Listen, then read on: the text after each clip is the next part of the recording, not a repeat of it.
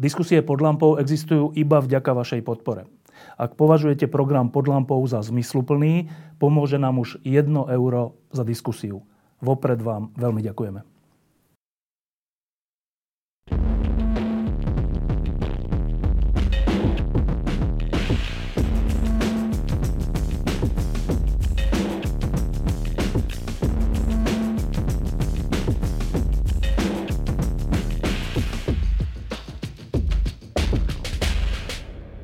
Posledné dni a týždne e, ubehli pre ľudí, ktorí sledujú dianie na Slovensku veľmi rýchlo a boli to dni a týždne, ktoré trvali strašne, strašne dlho súčasne. E, všetci sme trpli, e, že sa vráti mafiánsky štát a to v situácii, keď vládna zostava, ktorá dostala mandát vo voľbách, mala ústavnú väčšinu a stále ešte má ústavnú väčšinu tomto samotnom to bolo úplne, že troška absurdné, ale bolo to tak.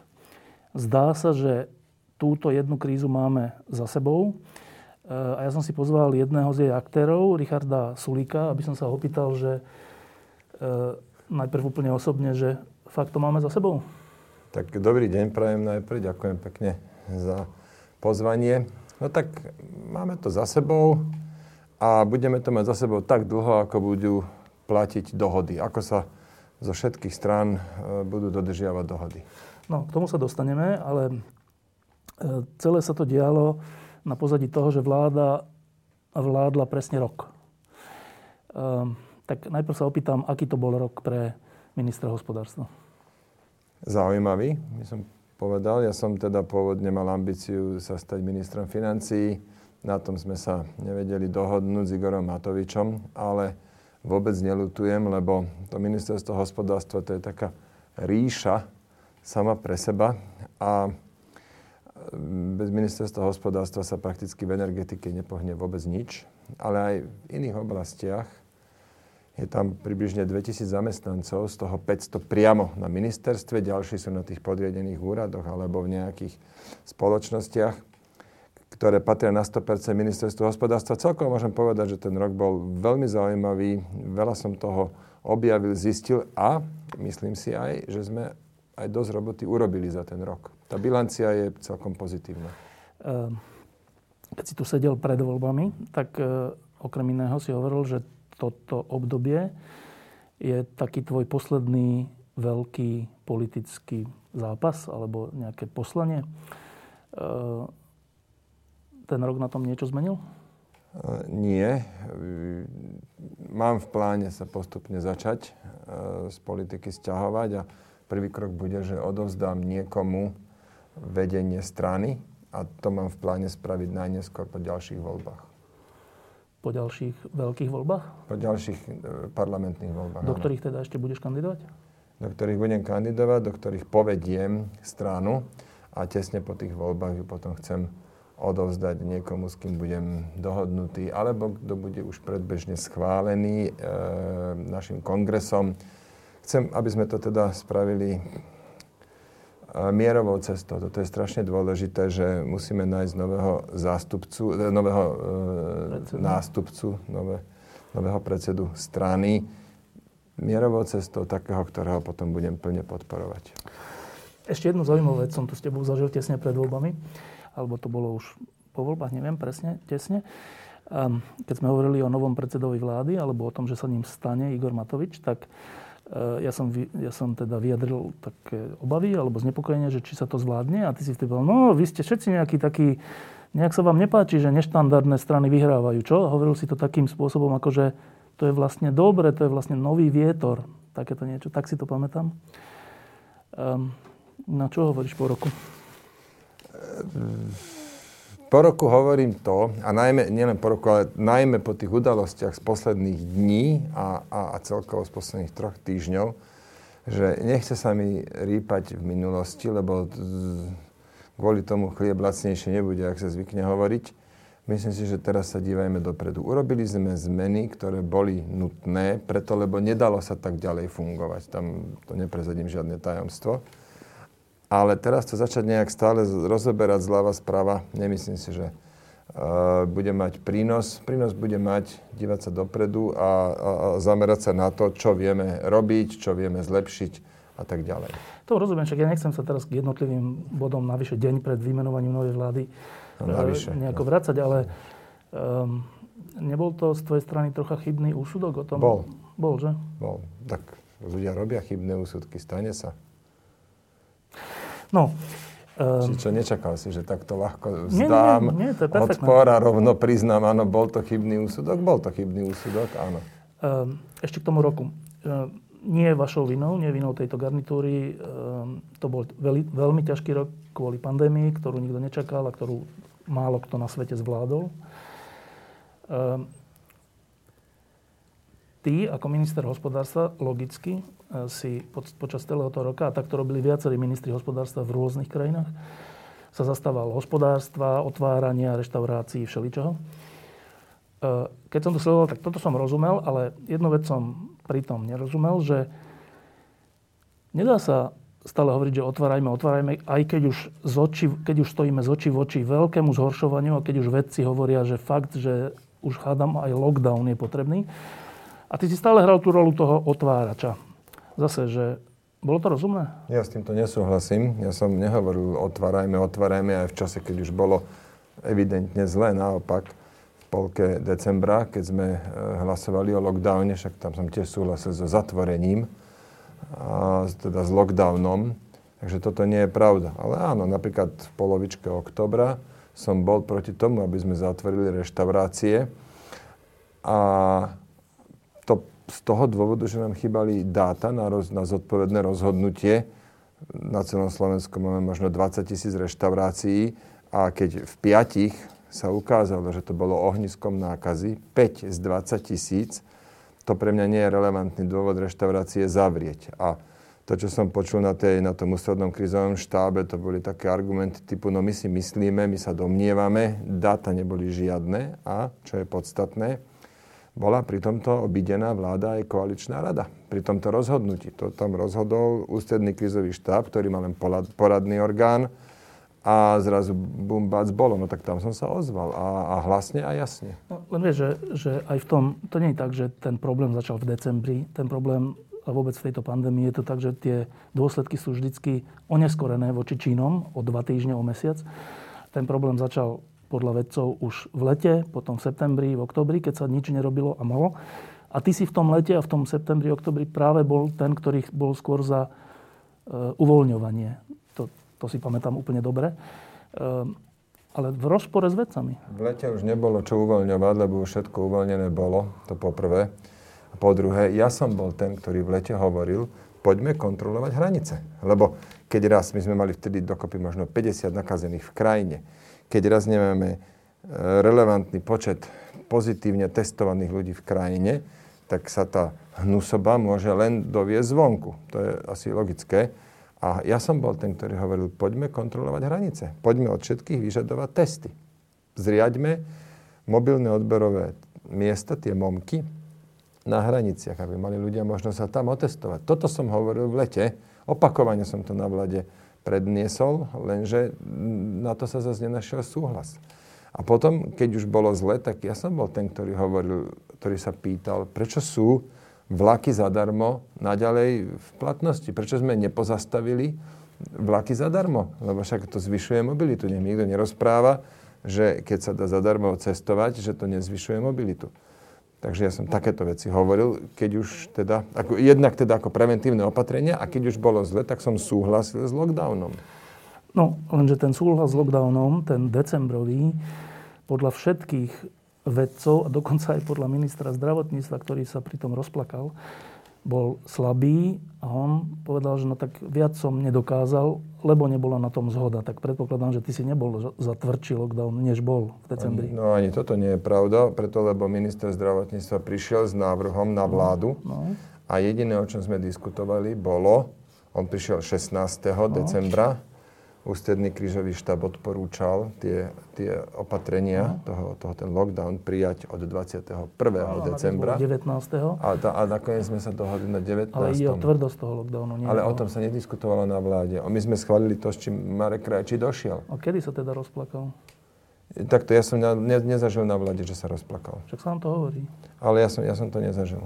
Ne, nepamätám si na to. No dobre, neviem, každopádne bola zhoda. Neviem, ktoré zasadnutie vlády má na mysli, lebo ja som tam teda chodil na dosť veľa vlád, ale potom som asi na dvoch alebo na štyroch dokopy som chýbal začiatkom januára. Ale, ale na, tu, kde sme ten december, tak tam sa nerozplakal. Tam prišiel, tam prišiel s návrhom, tu navrhujem lockdown, Ústredný krizový štáb hovorí 21. december, my sme schválili 19. Ano, ale je, je pravda, že on chcel 17. Jedna vec je dátum, ale druhá vec je miera tých opatrení a je zhoda medzi vedcami a ľuďmi, ktorí sa tomu rozumejú, že v decembri mal byť tvrdší, však napokon preto musel prísť v januári tvrdší. Však ja toto to... spochybňujem. Ja toto spochybňujem, že je zhoda medzi vedcami a to je slovo svete, preto lebo to sú len epidemiológovia. Ako v tejto oblasti nijak nespochybňujem ich kompetenciu ale nemali by o tom rozhodovať len epidemiológovia. Ako ale boli aj matematici, Napríklad aj, aj sociológ by, sociológovia, pedagógovia, ekonómovia, aj tí by mali byť v tej skupine, ktorá teda zváži tie opatrenia, lebo my sa na to dívame len jednostranne. Len ten COVID vidíme, ale nevidíme tie e, vedľajšie škody. účinky, tie kolaterálne škody. Na toto sa nikto nepozerá, nikto nič nepreráta OK, sú tam matematici, ale ja som napríklad nevidel nikde vyrátaný dopad nejakého opatrenia, finančný dopad napríklad. To po prvé. A po druhé, mňa Igor Matovič poveril, nazvem to takto, napísať pandemický plán. A ja som si teda dal záležať a som ho poctivo napísal. V spolupráci s vedcami o tom niečo viem, On ma no? potom s ním poslal do Mongolska, ale keby sa ten pandemický plán bol prijal, vtedy, kedy som ho pred, prezentoval, to, to bola myslím, no? druhá polovica to bola druhá polovica novembra, sa mi no. zdá. Keby sme boli vtedy ten pandemický plán prijali, tak podľa neho by celoplošné testovanie bolo v Nitre už 8. decembra, lebo Nitra by tam už vyskočila ako čierny okres. Bolo by, a v skutočnosti bolo celoplošné testovanie až v januári, až 8. januára. Čiže presne o mesiac skôr by podľa semafóru zdravia, ktorý sme predstavili, bolo celoplošné testovanie. To znamená, že to nie je tak, že ja hovorím len, že všetko otvárajme a neriešme opatrenia. Nie, ja som za to, aby sme mali opatrenia, ale máme také, čo dávajú hlavu a petu, ktoré sú rozumné, ktoré sú smart, aby som teda takú tú novodobú slovenčinu použil. A, a ktoré hlavne boli, že, že v kľude pripravené, preto lebo a, a, a prediskutované. Lebo to, čo, som, čo sa mi teda nepáčilo a čo som aj často kritizoval, bolo, že tu sa príjmajú opatrenia z večera do rána. Len tak sa povie, poďme spraviť toto. A koľkokrát sa stalo, že veci nevedeli, kaj, kam z konopy a povedať, no tak vyskúšajme ešte toto. No tak to, to nie je prístup, ktorým sa dá riadiť krajina, sorry. Čiže ty za ten rok, v ktorom sa Slovensko prepracovalo z prvej priečky, čo sa týka najmenej, e, teda úmrtí, až na prvú priečku, čo sa týka najviac na počet obyvateľov, že počas tohto roka ty vlastne to cítiš tak, že zo strany sa za tvojej nedošlo k žiadnej chybe, čo sa týka pandémie? Určite nie k nejakým významným. Opakujem, my sme navrhovali, ja som navrhoval na vláde opakovane v lete aby sme začali kontrolovať, aby sme na tom začali robiť, že budeme kontrolovať hranice. A v druhej polke novembra som prišiel s semaforom zdravia, ktorý keby sa bol uplatnil, tak by tie opatrenia sa robili o mnoho skôr. To teraz neznamená, že sme nespravili nikde žiadnu najmenšiu chybičku, ale hovorím, že my sme navrhovali rozumné a podstatné veci. To poprvé. A po druhé, už chyby, nechyby, tak toto všetko bolo v rukách ministra zdravotníctva. On bol za to zodpovedný a plus premiér, ktorý osobne riadil pandémiu. A tam teda došlo k hodne veľa zlyhaniam. My sme ich aj e, svojho času spísali. To som navrhoval, aby sme to na vláde prijali, ale aj to bolo odmietnuté. Tam bolo 10 alebo 12 konkrétnych opatrení, ktoré by sa mali robiť a z ktorých sa väčšina nespravila. Niektoré sa spravili a väčšina sa nespravila. Jednej veci uh, som za ten rok nerozumel a dodnes uh, tomu nerozumiem, hoci nejak tomu rozumiem, ale dobre. A to je tej, tej, tej že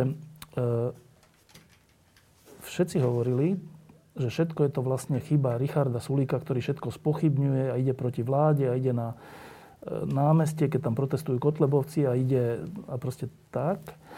A preto vlastne nemohli robiť tie opatrenia, ktoré by boli potrebné. A pritom, bez ohľadu na tvoj názor a tvoje postoje a tvoje uvoľňovanie alebo neuvoľňovanie, vo vláde malo Olano spolu so Sme rodina veľkú väčšinu, že jak oni odôvodňovali vo vnútri to, že nemôžu robiť opatrenia? Veď mohli. Ale neodôvod, veď ani nejak neodôvodňovali. Mňa ani nikto s tým priamo nekonfrontoval, že kvôli mne nebolo možné spraviť To hovoria. opatrenia. No ale to už bolo na verejnosť. To už bolo pre verejnosť nejaké tvrdenia, ale na vláde nikto s, s týmto za mnou nedošiel, lebo, lebo všetci vedeli, že to je nezmysel, keď zo 16 členov vlády 8 má Olano, ďalšie 3 hlasy malo e, Sme rodina. Čiže Aj, to, aj za ľudí majú ďalšie 2 hlasy. čiže to, to ma zaujíma, že to, tá, táto vaša vláda, ktorá išla byť proti korupcii a aj proti populizmu ficovskému Ani je. a je, tak, tak bola vlastne populistická v tejto veci, že síce mohla to prijať, ale nechceli, lebo ty, tebe by to prinášalo percenta? To je sa mi zdá byť moc, moc e, prekombinovaná úvaha. Skôr by som povedal, že v rámci obrany Igor Matovič tvrdil aj rôzne veci, ktoré jednoducho ne, nemali, nemali racionálny podklad. A to sa stalo mnohokrát. Tak ja neviem, keď ma vinil zo 4300 mŕtvych a podobne, tak e, stávali sa aj takéto veci. O tom je, aj o tom je politický Počkaj, a boj. čo je na tom prekombinované, že viem, čo mám urobiť, ale neurobím to, lebo Sulík je proti a jemu by rastli percenta. Tak radšej neurobím dobrú vec. Ja by som, no, určite by som to nenazýval populizmom. Jednoducho je? v rámci, tak v zápale politického boja. No teraz sme vlastne v tom, pri tom bode, e, čo som hovoril na úvod, že ja sa v tom nechcem rýpať. Ide o to, bolo- že aby sme to. rozumeli tej vláde a jej povahe. Už kto tomu neporozumel doteraz, tak jednoducho nech to nechá je tak, to lebo bolo nepopulistická vláda? všetko, bolo všetko povedané k tomu. Áno, snažíme sa byť nepopulisticky. Tie opatrenia, ktoré schvalujeme, alebo sme schvalovali na vláde, si myslím, že sú drvivej väčšine poctivé, niektoré sú aj lúbivé, ktoré by som ja napríklad nerobil, ale tak keď som v nejakom kolektíve, musím súhlasiť občas s niečím, s čím, čo by som ja sám nerobil. Ale celkovo si dovolím tvrdiť, áno, táto vláda má, minimálne má úprimnú snahu nebyť populistickou. Ehm, Dobre, e, ten posledný bod bol, a potom prídeme k tomu, čo sa bude diať nasledujúci rok, dva, tri, snad. No toto, keby som vedel. Ehm, Ale teda ten posledný bod bol pre vás ten sputnik a, a to, že tak to už sa ďalej nedá. Potom ste urobili memorandum o neutočení. Aj to sa porušilo a vtedy ste vy a za ľudí vystúpili s tým, že má odísť predseda vlády. Ehm, Pre nás nebol posledný bod Sputnik, to nie je pravda. Nie to po- porušenie toho memoranda. My sme neboli proti dovozu Sputniku. Nie ten spôsob. Tak tá tlačovka a že to bolo z večera do rána a že Bez ani len minister No. zahraničných vecí o tom nevedel, no takto sa to nerobí, tak to sme kritizovali. Nie samotný dovoz. Áno, však dobre.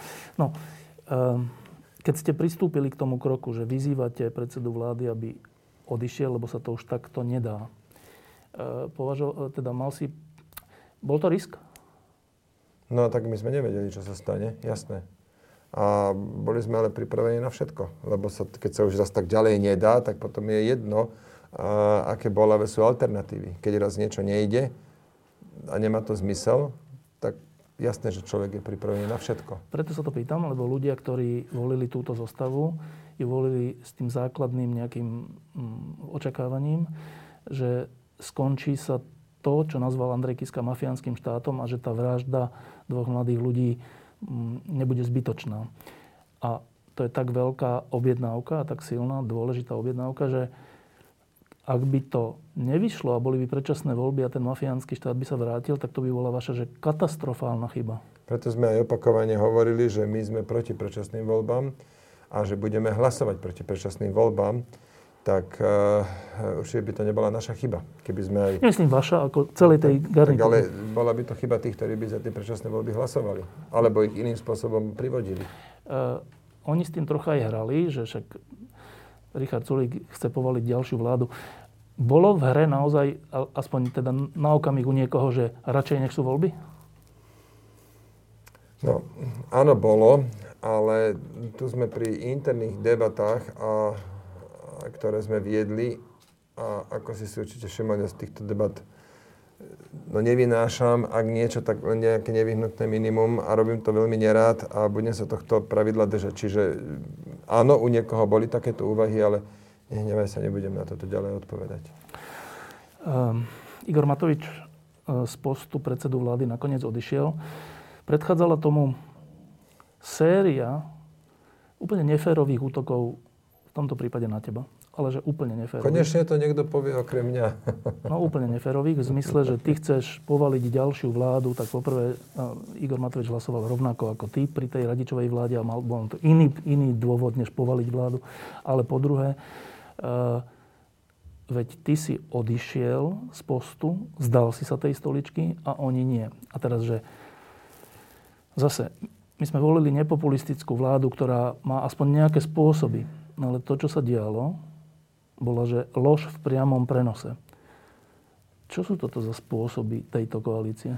No, nie sú to korektné spôsoby, tak ako nebolo korektné mi nadávať do idiotov, alebo ma posielať kopať hroby. Ale máme to za sebou. Máme to za sebou a aj preto, lebo sa toto všetko udialo, to, čo ja som práve spomenul, to, čo ty uh, uh, spomínaš, aj preto sme dnes tam, kde sme. To znamená, Igor Matovič nie je predsedom vlády, Marek Krajči nie je ministrom zdravotníctva. To sú dôležité a významné zmeny, ktoré by sa neudeli len tak, že sme si to zmysleli, ale preto, lebo celá tá, celá tá minulosť, tá, tá, tá predohra, to, čo predchádzalo tomu rozhodnutiu nakoniec, aj tomu rozhodnutiu Igora Matoviča, malo nejaký, nazvem to, track record, ne, ne, nejaké, zanechávalo to stopy a aj vrátane klamstiev, treba to na rovinu povedať. No a výsledok je, že Máme nového premiéra, budeme mať, a budeme mať aj nového ministra zdravotníctva. Zdalo sa všetkým ľuďom, ktorí držia tejto vláde palce, aspoň v niečom, e, zdalo sa, že takí najprirodzenejší spojenci by ste mohli byť vy a strana za ľudí. Ale, a pritom strana za ľudí bola tá, ktorá vyzvala e, Igora Matoviča k odchodu dokonca, myslím, že o deň skôr alebo o pár hodín skôr ako ty. A napriek tomu počas toho posledného obdobia strana za ľudí rovnako používala voči tebe nefér argumenty. Tak kto vlastne je v tejto vláde s kým spojenec v tejto koalícii? Nevravil by som, že strana za ľudí ako celok, alebo všetci jej hmm. poslanci, alebo tí kľúčoví členovia používali nefér argumenty. To by nebola pravda. Po, to po prvé. A po druhé, bola, uh, bola tam spolupráca. Len teda sme ju nemedializovali, nezverejňovali, ale verím, že bez spolupráce, bez úzkej koordinácie by toto nešlo. A dovol mi, keď už o tomto sa bavíme, to krátko zhrnúť. Moja verzia, to, čo ja si pamätám, je nasledovná, že niekedy odhadom 4 týždne dozadu e, som v médiách zachytil, ja som o tom nevedel skôr, že strana za ľudí bude mať predsedníctvo, kde jeden z bodov bude odchod z vlády. Nie odchod Igora Matoviča, ale že strana za ľudí odíde z vlády. To má byť nejaký útorok, asi tak 4 týždne dozadu a na to som ja zvolal u nás mimoriadnú republikovú rádu, to je vlastne to isté, čo predsedníctvo u nich, preto lebo to je vážny krok, keď jeden zo štyroch koaličných partnerov by mal odísť, tak chcel som, aby sme boli na to pripravení, aby, sme si, aby som aj zistil názory mojich kolegov a aby sme nejaké predbežné rozhodnutia prijali. A potom už sa to nejak začalo vliecť v tom duchu, ako ty hovoríš, že oni potom ako keby začali váhať, neboli si istí, či to naozaj chcú, alebo sa zlakli toho, čo pôvodne chceli a my sme to dotiahli do konca. No tak je to aj preto, lebo strana SAS bola veľmi jednotná, veľmi, ako mimoriadne, takúto jednotu za tých 12 rokov zriedka kedy som zažil. A, a to nám dávalo takúto silu, lebo vedel som, že či poslanci, či členovia Republikovej rady, všetci stoja za mnou, sme v tomto jednotní, kompaktní, tak ľahšie sa potom presadzujú aj náročné veci, ako keď tam majú dve, tri alebo koľko e, záujmových skupín. Je ten vzťah vás a za ľudí týmto veľmi nalomený? Nie, naopak. Nie, vôbec. Práve, že naopak. Ja som sa teda aj priamo bližšie spoznal, alebo ja som priamo bližšie spoznal niekoľko ďalších aktérov v tej strane. E, napríklad Juraja Šeligu alebo Annu, e, Mariu Kolíkovú, a niektorých poslancov som vôbec sa s nimi zoznámil, napríklad pani Marcinkovú, e, dceru e, Vladimíra Ledeckého. Čiže tie vzťahy sa skôr prehlbili. A, akože v pozitívnom slova zmysle. Aj v zmysle prípadnej budúcej lepšej spolupráce? Aj v takomto zmysle, áno. Dobre, tak a dnes máme deň, keď máme vládu v demisii, e, čo je naozaj dôležitá vec málo kedy sa to stáva, e, že predseda vlády odstúpi v rámci volebného obdobia a nie sú voľby a príde niekto iný z jeho strany. E, všetci na to s napätím pozerajú e, s tým, že či nový dezignovaný premiér, alebo ten, ktorý je poverený zostavením vlády zatiaľ, Eduard Heger, bude iný. A teraz poviem pocit, v žiadnej zbytiek za ten rok, ale vlastne aj predtým v opozícii, nemal Eduard Heger v ničom iný názor, alebo minimálne nič nepovedal. Nejavil sa ako odvážny človek. E, teda v spore alebo v konfrontácii s vlastným predsedom. E, mnoho ľudí hovorí, že ale keď dostaneš funkciu, to ťa môže zmeniť. Áno, môžete to zmeniť aj k horšiemu, aj k lepšiemu. Čo očakávaš ty? No hlavne, že tú funkciu musí vykonávať, túto novú byť premiérom je, je funkcia, ja to teda zažívam z absolútnej blízkosti a nie prvýkrát. Ja som veľmi blízko aj Ivetu Radičovú zažil dokonca aj, Zurindu, no? aj, aj Mikuláša Zurindu. Čiže bez pochyby je to funkcia, ktorá si vyžaduje rozhodnosť a taký ten, ten leadership. A toto ani Igorovi Matovičovi nechýbalo. A Eduard Heger teraz má príležitosť ukázať, že ani jemu to chýbať nebude. Zároveň ale tá funkcia si vyžaduje vedieť spájať, vedieť hľadať väčšiny, vedieť aj zohľadňovať aj partikulárne záujmy. Ten e, predseda vlády má byť taký, že integrátor si myslím, keď je to cudzie slovo, tak si myslím, že najviac vystihuje, najviac vystihuje tú, tú, to, čo chýbalo, tú dôležitú vlastnosť a tam si myslím, že Edo Heger má ďaleko lepšie karty, ďaleko lepšie predpoklady, tak som to myslel. Preto, lebo už on niekoľkokrát viedol vládu za ten rok, rok a niekoľkokrát viedol, e, takto vládu viedol, že veľmi málo raz alebo dvakrát, ale koaličnú radu viedol častejšie. A to, ten jeho štýl je, je kľudnejší, je racionálnejší a môj pocit e, je, že tie partikulárne záujmy skôr sa snaží nejak rozumne zohľadniť alebo vyvážiť a tak ďalej. Preto ja som optimista, eh, čo sa týka ďalšieho fungovania. Netrúfam si teraz povedať, ako to bude najbližšie 3 roky prebiehať, ale myslím si, že urobili sme dobrú zmenu.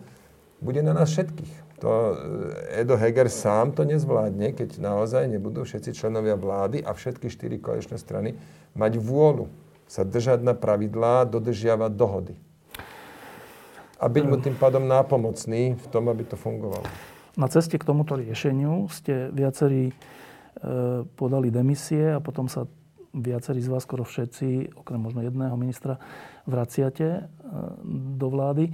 Uvedomujete si, že pred verejnosťou, ktorá až tak detálne nesleduje tie veci, že to vyzerá troška smiešne? Musí to vyzerať e, úplne smiešne, strašne to musí vyzerať.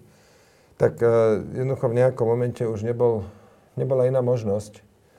My sme došli plnou vážnosťou, niečo sme navrhli, povedali sme, ak toto sa nestane, tak potom budeme nutení, a to sme robili interne, len mne sa potom, keď sa mi potom z 5-7 zdrojov vráti, že e, blafujeme a naše požiadavky protistrana neberie vážne, tak e, a, a nič sa ani ďalej nedialo, tak aj na mňa ostalo nič iné, ako potom ako potom konať. A tam si myslím, že sme ukázali e, veľmi jasnú rozhodnosť. To je strašne dôležité. Aj za cenu, že, že to pre bežného konzumenta politiky vyzerá smiešne. Môžem sa tu takto otvorene teraz o tom baviť, preto lebo mm, diváci tejto relácie, vôbec čitatelia týždňa patria k tým, tým sofistikovaným, to je taká pochvala skrytá pre, eh, aj, aj pre týždeň. Nebolo úplne skrytá, no. A preto mm, úplne otvorená. Ale aj, aj preto teda nemám problém sa úplne otvorene o tomto takto baviť. Áno, eh, pôsobilo to na vonok určite smiešne.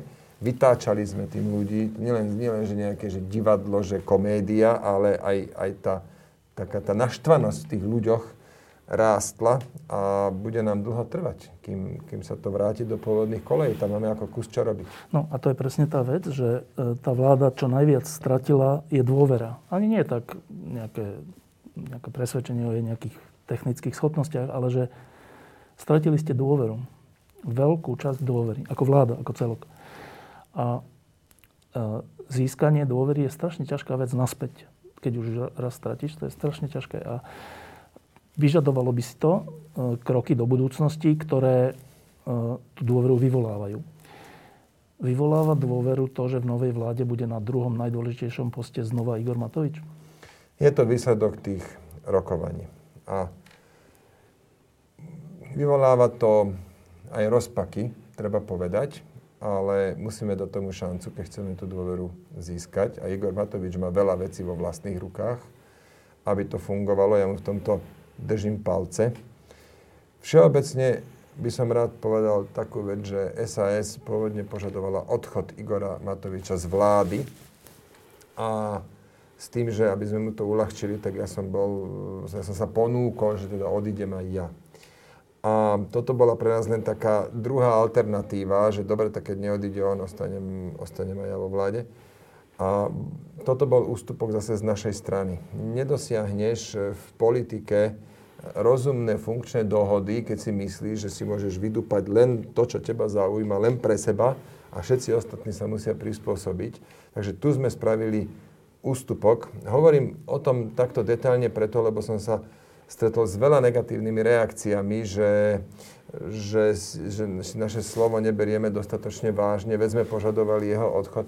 Rovno hovorím, tu sme spravili ústupok, kompromis a protistrana Igor Matovič spravil tiež kompromis a treba objektívne povedať, že o mnoho väčší. On totiž prestal uh, čokoľvek požadovať od nás, to znamená, Braňo Grilling bude opäť ministrom školstva, Ivan Korčok zahraničné veci, ja budem na hospodárstve, my neprídeme o, o nejaký ďalší rezort a Jana Ciganíková ostane šéfkou výboru. Juraj Šeliga ostane, to už, to už je strana za ľudí, podpredsedom parlamentu a Mária Kolíková sa vráti do vlády. Toto boli všetko požiadavky Igora Matoviča a on a to, to tiež chce akože takú značnú mieru veľkorysosti a, a ochoty robiť kompromisy. Igor Matovič teda povedal, že OK, ja nepožadujem vôbec nič, chcem sa len vymeniť s Edom Hegerom. A na to sme mi povedali, dobre, aj my ustúpime z našej požiadavky a dáme tomu šancu, aby to fungovalo. Toto je ten, ten, taká, taká tá základná premisa, na ktorej teraz chceme stavať. A k tej tvojej otázke naspäť, či to vzbudzuje nedôveru, tak udiala sa toho veľmi veľa. Môže to vzbudzovať nedôveru. Klamal by som, keby že hovorím, to je úplne v poriadku, ale dáme tomu šancu. Aj Igor Matovič má možnosť teraz ukázať, že chce byť konštruktívnym prvkom tej vlády, že bude rešpektovať Eda Hegera ako premiéra. A keď sa toto všetko stane, tak si myslím, vláda vie získavať dôveru späť. Hovorím to v tom, e, jak sa to volá, nedokonavý či dokonavý vid. Podmienečnom spôsobe, no. Že teda tým, tým chcem povedať, že ten proces bude dlho trvať, ale našťastie do regulárnych volieb máme 3 roky, tak my máme dostatočne veľký priestor si, si opäť tú dôveru získať späť a ak to nedokážeme, ak e, vo voľbách, ktoré budú na neskôr 3 roky, pohoríme, tak len a len našou vinou. Preto sa na to pýtam, lebo minister financí, však ty si chcel byť ministrom financí nie preto, že je to milá funkcia, ale preto, že je to strašne dôležitá funkcia, ktorá rozhoduje o mnohých veciach a e, ne, ne, nechcem sa teraz dotýkať kritiky opozície, že, že Igor Matovič nesmie byť ministrom financí, lebo, lebo, lebo, lebo však tá opozícia mala ešte horších e, ministrov financí. Ja, počiatek napríklad. Tak, čiže čo, čo tam... To nie je správny argument. Ale správny argument je, alebo správna obava, opodstatnená obava je, že ja som to počul na vlastné oči, uši, takže asi asi to je opodstatnené, že, že e, premiér bývalý hovoril, že napríklad prostriedky z plánu obnovy by sa mali rozdielovať podľa e, výsledkov vo voľbách, podľa percent. E, a plus som zase videl a počul, že keď ste mali ten konflikt, tak viaceré dobré veci, dobré pre krajinu, nie pre vás, pre SAS, boli proste zablokované, lebo za trest. No, pri takomto prístupe k verejným financiám, lebo tam všade išlo o verejné financie, je úplne opodstatnená obava, že keď sa Igor Matovič stane ministrom financí, tak bude proste používať štátne prostriedky na takýto politický zápas. Um, prečo si myslíš, že by sa to nedialo, keď máme dôkazy, že sa to dialo? No, aj toto viedlo k tomu, že Igor Matovič dnes už nie je premiérom. To je, to je dôležitá vec.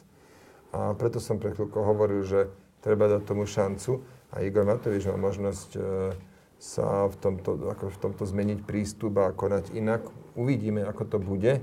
Ak, ak tomu šancu nedáme, tak potom to môžeme rovno celé zabaliť, lebo To teraz nie je tak, že my máme na výber z desiatich rôznych možností a teraz len tak zvažujeme, ktorá je trošku lepšia, ktorá trošku horšia. My tu máme na stole túto jednu možnosť, na ktorej sa vedia dohodnúť všetky štyri koalitné strany a na ktorej sa vie dohodnúť dokopy 92, sa mi zdá, koaličných poslancov a to ideme urobiť. No a všetci sa budeme musieť snažiť, aby to fungovalo, nevynímajúc Igora Matoviča. A to, to je úplne v poriadku. Uvidíme, keď s tým bude moc veľký problém, tak sa predpokladám, že ozveme. Myslíš, že človek v našom veku sa takto výrazne mení? No starého psa novým kuskom nenaučíš, ale teda Igor Matovič je odo mňa 5 rokov mladší a od teba to ani hovoriť nechcem. Čiže, čiže ešte raz píšte, dajme tomu šancu. Však vy tomu dávate šancu. Ja sa len pýtam, či sa máme pripraviť na ďalšie a ďalšie a ďalšie krízy.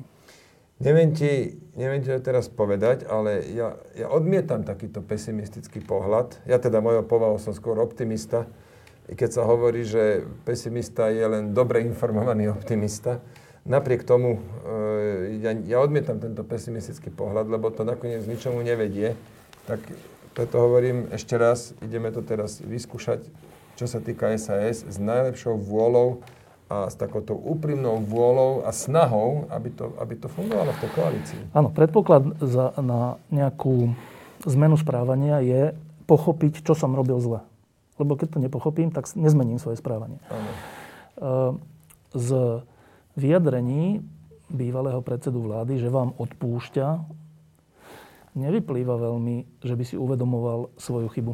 No keď teraz začneme tu páchať takú tú slovnú ekvilibristiku, tak e, musím ti dať za pravdu. Áno, je to tak. Nevyplýva z jeho vyjadrení, slov, no? z jeho slov nevyplýva, že e, by si to všetko v plnom rozsahu uvedomil, ale ale vyplýva to z jeho skutkov. A skutky sú dôležitejšie ako slova.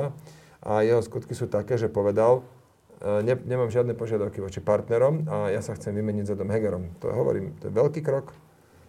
Ja oceňujem a vidím skôr toto, ako teraz tu e, riešiť, že no, mal použiť iné slovičko hen tam a, a táto veta mala znieť hen.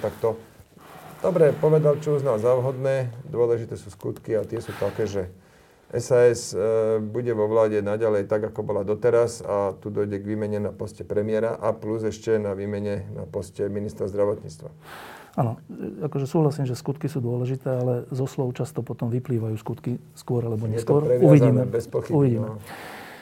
Máte pred sebou e, vymenovanie novej vlády, e, teda úplne sa tak opýtam, prezidentka vymenuje e, vládu v tom zložení, ktoré bude navrhované?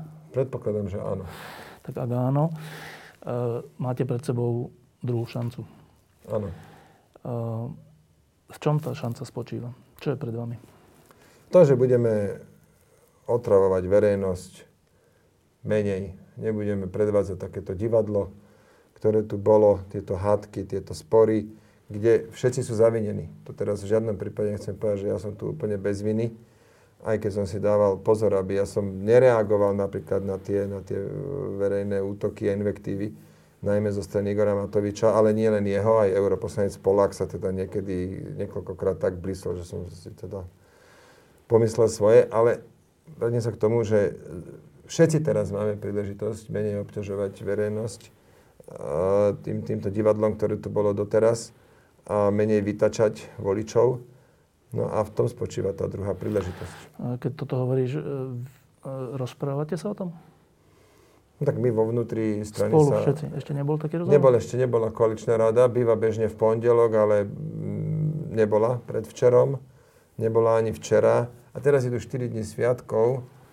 Čiže neviem teraz naozaj povedať. Zajtra je štvrtok, posledný pracovný deň. Možno bude koaličná rada. Ak nebude, tak bude určite budúci týždeň a s Edom Hegerom som sa bavil síce, ale on má toho teraz že neuveriteľne veľa. Naozaj. Preto, lebo okrem toho, že ide byť predsedom vlády a, a už s tým je spojených množstvo úkonov, tak ešte je minister školstva a ešte je minister zdravotníctva. Tam tiež musí e, kopec ďalších úkonov, najmä podpisovanie. Niektoré podpisy nevedia byť nahradené iným ako ministrom a preto je preto ja sa ani nesnažím ho teraz kontaktovať, lebo on nevie, kde mu hlava stojí tieto dni. Budúci týždeň by sa to malo všetko ukludniť a vrátime sa k takému bežnému modelu fungovania. Veľká výhoda je, že, veľká, že, že okrem dvoch nováčikov, tak všetci ministri už majú za sebou rok ministrovania, čiže už sú mm, ako tak, alebo dokonca až celkom dobre zapracovaní. E, hovorí sa o novom ministrovi zdravotníctva, že to má byť vojak z Ružomberskej nemocnice. Vieme o ňom niečo? E, ja osobne nie, ja som pána generála Lengvarského doteraz nepoznal, nevedel som o ňom ale ako pozitívum vnímam, že už manažoval niečo, manažoval pomerne veľkú nemocnicu. A po druhé teda, že keďže je generál, tak má to v krvi, že poriadok musí byť. No tak e, mám celkom nádej, že to bude, takto som presvedčený, že to bude fungovať lepšie ale mám nádej, že to bude fungovať dobre. A zároveň mám nádej, že to bude fungovať dobre. Druhé nové meno je minister sociálnych vecí, ktorý na miesto Milana Krajniaka príde poslanec zo strany Sme rodina. O ňom sa tiež vie dosť málo. Jediné, čo sa zatiaľ teda objavilo, je, že hlasoval za ten Kotlebovský návrh, e, čo sa týka LGBT komunity. E, vieme o ňom niečo viac? Nie, ja neviem o ňom. Pán Hlinka sa volá, hmm. ja neviem o ňom vôbec nič. Aj za rok poslancovania, bol predsa len poslancom, ja som jeho meno nezachytil, čiže neviem sa ani k nemu vyjadriť, ale chcem teda veriť tiež, že, že tá robota bude fungovať. Na rozdiel od ministerstva zdravotníctva, kde, kde tá latka je veľmi nízko, tak treba povedať, že Milan Krajniak to ministerstvo, napriek ideologickým rozporom, ktoré ja s ním mám, a niektorým prešlapom, že peniaze dostali iba tie konzervatívne spolky, či čo to bolo presne, tak napriek takýmto veciam, on to ministerstvo viedol dobre. A akože bol aj veľmi pracovitý a odviedol veľký kus roboty. No tak e, tá látka nie je úplne nízko. No tak uvidíme, ako si pán Hlinka s tým poradí. E, čo sa týka ja vaš... držím palce obidvom. Čo sa týka vašej strany, tak e, vracia sa minister zahraničných vecí Ivan Korčok, o ktorom je všeobecná zhoda, že je to výborný minister zahraničných vecí. Ďakujem pekne, bola to moja voľba.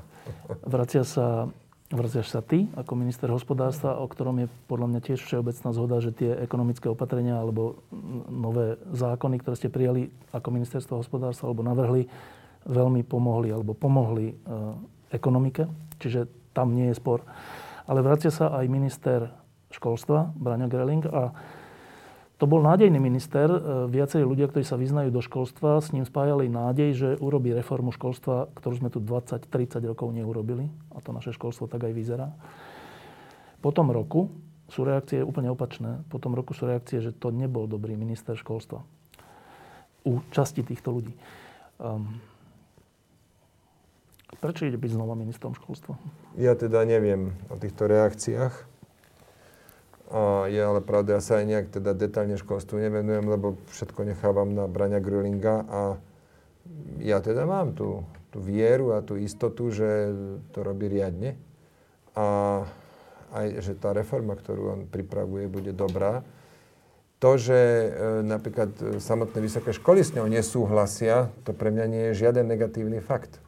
Lebo lebo aj oni predsa mnohokrát prispeli k tomu, že konkrétne vysoké školstvo je v dosť zúfalom to stave. určite áno, to určite no, tak, áno. Tak tým pádom, keď teraz oni kritizujú reformné návrhy Brania Grölinga, tak je to vlastne taký pozitívny moment v tomto To by platilo, celom. ak by kritizovali unblock niečo. Oni kritizujú to, že z návrhu ministra školstva vášho vyplýva oklieštenie slobody, akademických slobod, senátov a vôbec rozhodovania, autonómia vysokých škôl a univerzít, čo je základná vec novembra 89. No ale tak moment, chcú štátne peniaze?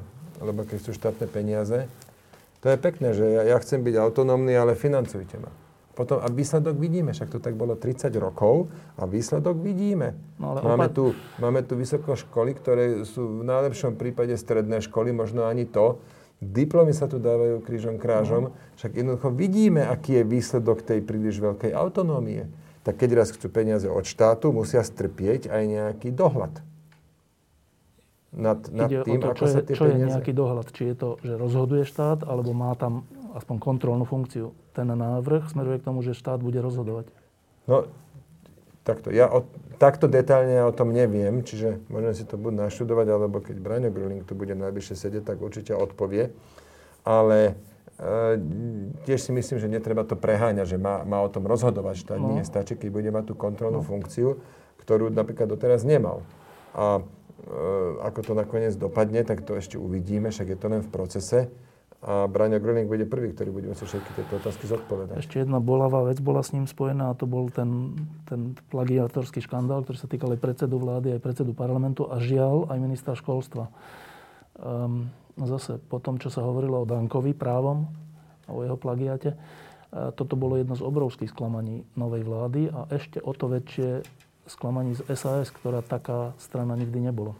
No ale ja si nemyslím, že to je, že, že plagiátorstvo rovnakého rozsahu. Zatiaľ čo Danko, aj Igor, Andrej Danko a Igor Matovič, zatiaľ čo oni vlastne komplet opísali z cudzích mm. textov, skompilovať, mm. to aj Andrej Danko rovno priznal, že to bol kompilát, on asi z piatich kníh mm. jednak jednej prevzal texty a takto prevzaté texty tvorili 95% obsahu mm. celej jeho práce.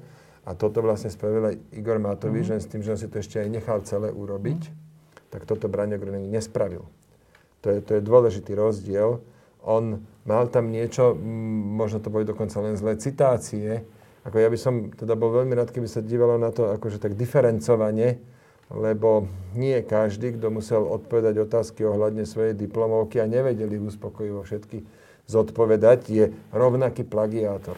To nie, ale ten problém je tom, že on je minister školstva, čo tomu dodáva takú akože väčšiu váhu. No, áno, je, je to o mnoho citlivejšia pozícia. Ja som preto urobil to, keď, keď to bolo aktuálne, tak som, ja som v kontakte s profesorom Šternom, ktorý si myslím je nespochybniteľná kapacita v tejto oblasti a mi povedal, že on sa na to pozeral a že to je v poriadku. Toto to mi povedal profesor Juraj Štern. A mne to teda stačilo na to, aby som sa v tom ďalej nerýpal. Ale nerýpal som sa ani ďalej v diplomovke premiéra alebo predsedu parlamentu. Škoda. No, teraz máme pred sebou Veľkú noc a po nej nejakú nádej.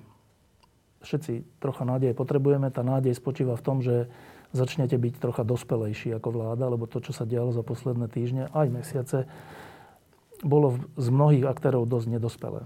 Také detské. No. Um, Počuješ ten tichý súhlas z mojej strany. Hej? Čo ide minister hospodárstva? Na čo sa ide zamerať nasledujúci rok, dva? Nasledujúci rok sa idem zamerať na mnoho rôznych vecí, ktoré budem budúci týždeň prezentovať. Je to je to dokument, ktorý sa volá Priority ministerstva hospodárstva. E, riadne sme ho na ministerstve schválili na porade vedenia a ideme ho teraz prezentovať. No a je tam možno 10, možno 12 bodov, tak spomeniem len nejaké také 2-3 dôležité. Na prvom mieste najviac dôležitá vec je kilečko 2. V tom zásobníku máme teraz 469 konkrétnych návrhov a ideme tento rok vyjednávať s jednotlivými ministerstvami. No ak by prešli dve tretiny, poviem to už taký veľmi optimistický odhad, a podarilo by sa do konca roka uzakoniť 300 zmien, 300, tak uh, to by bol obrovský skok v kvalite podnikateľského prostredia. Ďalšia priorita je uh, vodík. Ideme budúci týždeň do medzirezortného pripomienkového konania s Národnou vodíkovou stratégiou ktorá by mala prejsť následne vládou a k nej potom, ak, stratégia to je také, že všeobecné texty, tak toto nazvem, ale aj to treba, ale potom k tomu bude akčný plán a tam sú už konkrétne veci vypísané. Ak toto prejde, tak naozaj Slovensko sa vydá na cestu dekarbonizácie aj spôsobom, ktorý je naozaj, že, že budúcnosť toho, ako by energetická uh, ekonomika mohla fungovať. No a do tretice, spomeniem kúpele sliač, nejakým nejakou hrou osudu sa stalo, že kúpele sliač patria pod ministerstvo ministerstvo hospodárstva, ono to sprivatizoval to Soboňa, potom to bolo zobraté, potom to vrátilo na fond národného majetku a fond národného majetku je dnes 100% dcéra ministerstva hospodárstva a volá sa MH Management, takže len toľko to v krátkosti. A tam by sme chceli uh, tento rok spraviť medzinárodnú súťaž na výber naozaj renomovaného architekta a spustiť ten proces. Do konca volebného obdobia, toho riadného, by sme mohli mať e, pekne zrenovované. Je to taká, tak bola by to taká výkladná skli, skriňa slovenského kúpeľníctva. Tak to máme takéto tri. Ale hovorím, máme ich dokopy 10 alebo 12. Predstavíme to budúci týždeň.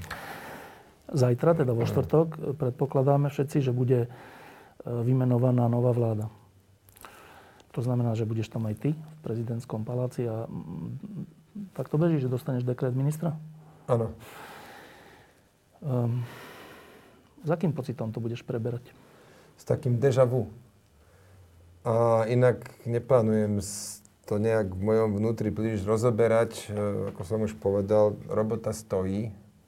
A ja je mám na ministerstve dosť. Ja som bol v takej tej celkom komfortnej situácii, že som stíhal všetku robotu, ktorá prichádzala, taká tá rutinná, e, vybavovať povedzme za také dve tretiny, tri štvrtiny môjho pracovného času a mal som čas sa potom venovať aj novým veciam, alebo aj nejak niečo, že kontrolovať, dozerať, zisťovať a tak ďalej. A teraz sa mi to tam nakopilo toho, i keď Jan Oravec je, e, musím povedať, že veľmi dobré zastúpenie, ale aj tak zase mi potreba možno, že mesiac sa dostať do tohoto stavu a chcem sa tam dostať čím skôr, lebo to je potom radosť, lebo vtedy naozaj ideš niečo, že tvoriť. Hej, keď vymýšľaš niečo, rozbiehaš nové projekty, nie, nie, niečo pripojíš, čo, by, čo nakoniec v konečnom dôsledku, čo zlepší život na Slovensku. Čiže na toto sa teším o mnoho viac a e, tá, ten zajtra, tá, tá návšteva u pani prezidentky, to je skôr nejaká formalita a nejaká formálna podmienka k tomu, aby hen to už mohlo začať. Keď som pred rokmi e, robil rozhovor s Viktorom Orbánom a vtedy ešte nerobil tie kusy, ktoré robí dnes, ale som sa opýtal, keď už bol premiér, že že čo je na tej funkcii také akože pre ňo najdôležitejšie, najzaujímavejšie. On povedal, že najzaujímavejšie je, že môžeš nejakú vec zmeniť tak, že to vidíš. Že, že vidí, tak nie je to aj tak, že postaviť nejaký štadión futbalový alebo niečo, ale, ale nie len cesty, alebo proste zmeníš niečo, čo, čo v tej krajine zostane. Trocha mi to pripomenulo to, čo si teraz povedal, že, že a to ma troška aj prekvapuje, fakt má minister hospodárstva tú možnosť, že urobiť niečo, čo naozaj potom vidí ako hmatateľne, že je to dobrá zmena? Áno, jasné. Len teda zmysel má o tom rozprávať, keď sa to už stalo. Ale áno, jednoznačne. A čo je za ten tvoj politický život taká vec, ktorá zmenila Slovensko? No to kilečko. To sa podarilo veľmi rýchlo, lebo sme ešte v počiatkoch, ako vznikala koalícia, sa mi, tam, sa mi podarilo s našimi partnermi koaličnými dohodnúť, že to pôjde v skrátenom konaní. Tak sme to naraz 114 zmien. No to je, to je dobrý pocit. Je to, ja si pamätám, v 2004, keď s Ivanom Miklošom sa nám podarilo spraviť, tak samozrejme ten, ten, ten politický otec toho je bez akékoľvek debaty Ivan Mikloš, bez neho by to neprešlo parlamentom, ale ja som teda tomuto pripravil, písal a to je pocit, ktorý nekúpiš za žiadne peniaze na svete, keď zrazu vidíš, že to prejde a zrazu to platí. Rovná daň, alebo takéto kilečko. A nám sa tam podarilo dosť veľa iných vecí, už potom samozrejme drobnejších a my sme mali k tomuto, že odpočet našej práce, tak e, dá sa to nájsť na, na stránke Ministerstva hospodárstva. Chcem jednu vec e, spomenúť, ako jeden príklad chcem uviesť, a to bude napríklad nominanti. Že dnes štát o mnoho kvalitnejšie hájí svoje záujmy v tých firmách, kde má buď 100% podiel, alebo s nejakou zahraničnou spoločnosťou. A myslím si, že to aj tí zahraniční spoluvlastníci potvrdia, že áno, štát dnes vstupuje o mnoho aktívnejšie do, do tej role toho spoločníka. Mm, máme tých nominantov, ja, ja mám z nich radosť, tiež som nepoznal všetkých, sa človek nemá na 50 ľudí k dispozícii zo dňa na deň, čiže nie všetkých som poznal, ale dobre sme vybrali, ja mám z nich radosť. Máme nominantov kvalitných alebo veľmi kvalitných. A vidie to. Vidie to napríklad um, teplárne. Teplárne to bol vždy zdroj korupcie a rozkrádania tých 6 e, najväčších teplárne na Slovensku. Len pre informáciu, na Slovensku je dokopy 338 teplární, všetky sú regulované URSom a z tých, e, z tých 338, 6 najväčších patrí štátu, to len pre informáciu. A vždy, sa, vždy tam bola korupcia, vždy sa tam čudne kradlo. No a teraz je tam Luboš Lopatka, vedie on všetkých 6 teplárne naraz. inštaloval tam jednotné štandardy, zlúčil nákup, spravil finančný púl a takéto veci. A to vidieť na tom, že už sme znížili ceny tepla. To, to, toto je radosť. Ja mám z tohto radosť. Chápem aj to, že volič nepozná vďaku. Za toto nás nikto voliť nebude, lebo to už je minulosť. Ale ten dobrý pocit mi to nevezme. Ja som si nedávno znova prešiel... Ja no. ešte jeden príklad, no, kratučký. No, uh, to je úrad priemyselného vlastníctva. To je taký úrad, do, do ktorý teda veľký záujem nie je ale výsledok je, že z nejakých 700 dní išlo na 200 e, dĺžka, čo trvá prijatie nejakého patentu napríklad.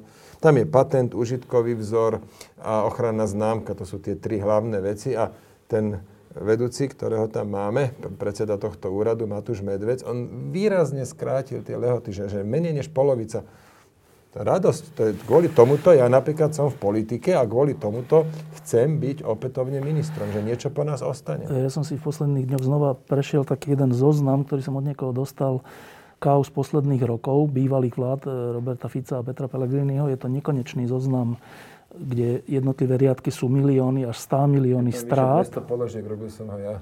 To si ty robil? no. A keď si ho prejdem vždy, tak potom si vždy poviem, že no toto sú strašné deti, čo sú teraz pri moci, ale hen to bolo peklo. Že úplné peklo. Ale, tak, áno. ale uh, nedá sa to do nekonečno. Nedá sa to tak, že je, hen to bolo peklo, tak týmto treba odpustiť všetko a nevadí, že sú deti a nevadí, že sú nezodpovední a nevadí, že sa nezmyselne hádajú a nevadí, že traumatizujú spoločnosť. Máte už poslednú šancu podľa mňa. A to je moja posledná otázka. Keď zajtra preberieš ten dekret, na to som sa pýtal. Idete do toho minimálne vy v Saske odhodlaní vydržať a nebyť deťmi? No, ideme sa o to snažiť, áno aj keď akože chybí sa vždy v ľudia, je x veci, ktoré ja by som dnes už nerobil, ale táto tvoja otázka je postavená tak sugestívne, že čo ti, ja ti neviem, čo ti mám na to rozumné odpovedať. Ale jasné, že som to tu trikrát hovoril, že si uvedomujeme, že le, lezeme voličom týmto na nervy a že to musí prestať. A že čo tým privolávate? Áno. Ako uvedomovať si to určite uvedomujem a mám snahu, aj, aj moji kolegovia v Saske to nerobiť, Navyše si aj nemyslím, že nejaký Ivan Korčok by sa správal ako dieťa, nie, no. alebo Braňo Gröling napríklad. Ale keď, e, čo sa mne stáva, lebo niekto si skladka musel otvoriť ústa a keď ja teraz som v konflikte s Igorom Matovičom, aj keď ja som si dával veľký pozor, aby som nereagoval. Skoro celý rok, no. A, no ale napriek tomu, koľko ľudí e, použilo tú skratku, tam dvaja kohúti sa no, hádajú. Skoro všetci. No, tak rozumieš, tak potom, ja už teda neviem, čo ešte mám viac robiť, ale ešte raz, ako, a ja si moje chyby uvedomujem, nebudem teraz tu na sa verejne kajať, ale budem sa snažiť ich nerobiť. Áno, budem sa snažiť robiť veci lepšie ako doteraz, ale ešte raz na takto všeobecne a sugestívne postavenú otázku neviem rozumne odpovedať. Ešte, že bola posledná. Richard Sulík, okay. ďakujem, že si prišiel. A ešte teraz takto na záver. Čo je s Luciou Nicholson? To už je prvá otázka po poslednej. To už je len taká medzi Aha, dobre. Lucia sa rozhodla odísť zo strany nikto jej v strane nerobil zle, ale možno sa tam ona už necítila nejak e, byť súčasťou, možno ten, to, že bola v tom Bruseli, tak, tak povediať, odlúčená od nás ostatných. Neviem ti na to lepšie odpovedať, ale možno to nie je konečné rozhodnutie. Viacero významných členov sa vrátilo medzičasom. Jo- Jozef Mihál, Jana Kišová, aj keď ona nie je členkou, ale predsa len ten, ten, ten vzťah sa obnovil, aspoň môj osobný s ňou.